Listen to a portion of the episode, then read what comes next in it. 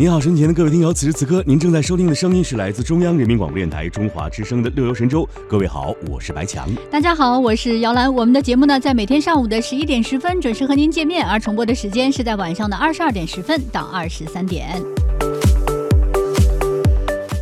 今天的开场话题呢，我们来分享的是央广旅游频道的文章《肯尼亚体验式旅游，渐受中国游客的青睐》。是的，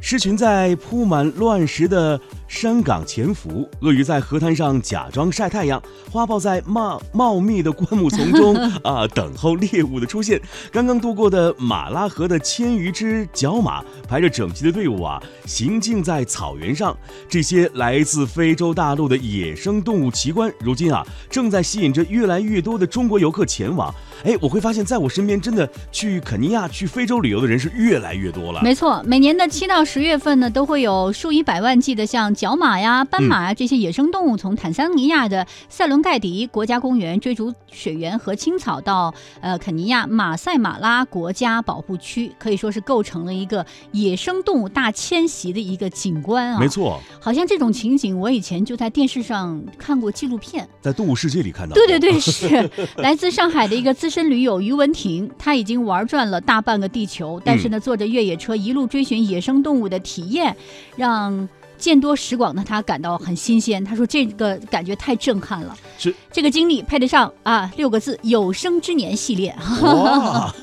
哎，我们知道在今年年初啊，展现非洲风土人情的一部电影叫做《黑豹》上映之后啊，这个于文婷呢就对这篇啊从未涉猎过的神秘大陆呢是心驰而神往了。那么再加上呢，时不时呢在朋友圈里刷一刷关于去非洲的什么过冬啊避暑的帖子，哎呀，他说我就把。第一次之非洲之行献给了四季如春的肯尼亚。哎，对此呢，浙江省中国青年旅行社的导游小孔告诉记者啊，随着生活水平的不断改善，中国民生呃中国民众呢对于生活品质的追求啊也是不断提高。嗯，出境旅游人数呢也是逐年攀升。过去啊，客户咨询的出境游目的地呢以日韩、欧美、东南亚为主。如今呢，越来越多的游客开始将目光呢投向非洲。小孔也说啊，和中国游客常去的什么摩洛哥啊、突尼斯啊，还有埃及和南非等非洲国家不同，肯尼亚凭借人与自然、人与动物和谐相处的原始风光，可是独树一帜啊。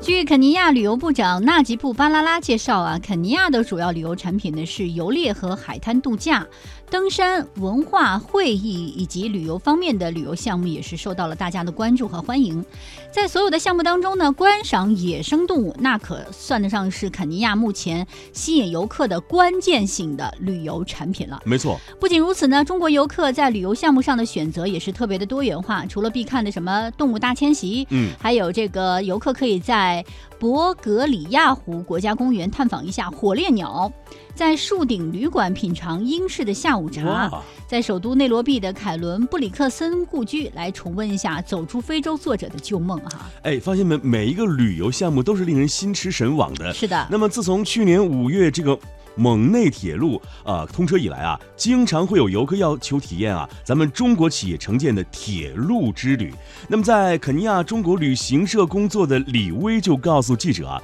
他说中国游客的消费心态也日渐成熟。过去呢，中国游客喜欢购买昂贵的坦桑蓝宝石。现在呢，他们甚至会对当地工匠用废弃铁皮制作的工艺品非常感兴趣。嗯，哎，有一位叫做张远祥的朋友说啊，中国人对纪念品的质量要求比较高，因此带动了肯尼亚在木雕等制作工艺上的提升了。当然呢，也是要提醒我们收机前所有的听众朋友啊，在肯尼亚旅游的时候，在各地旅游，不管去哪儿哈，都要注意防止被坑 啊。对对对，这很重要。比如说在选择坦桑蓝宝石和黑木雕的时候，你有可能会买。到这个假货嘛，哦所以还是要找一些朋友陪你一起去识货的朋友哈。从事旅游行业十五年的一个叫张远祥的朋友说呢，今年三月成立的肯尼亚华人旅游协会，哎，其实就是希望能够维护到赴肯尼亚的中国游客的正当权益，为中国游客来处理在肯尼亚旅游期间发生的法律纠纷和意外事故提供一些帮助，来促进中肯之间旅游事业的发展。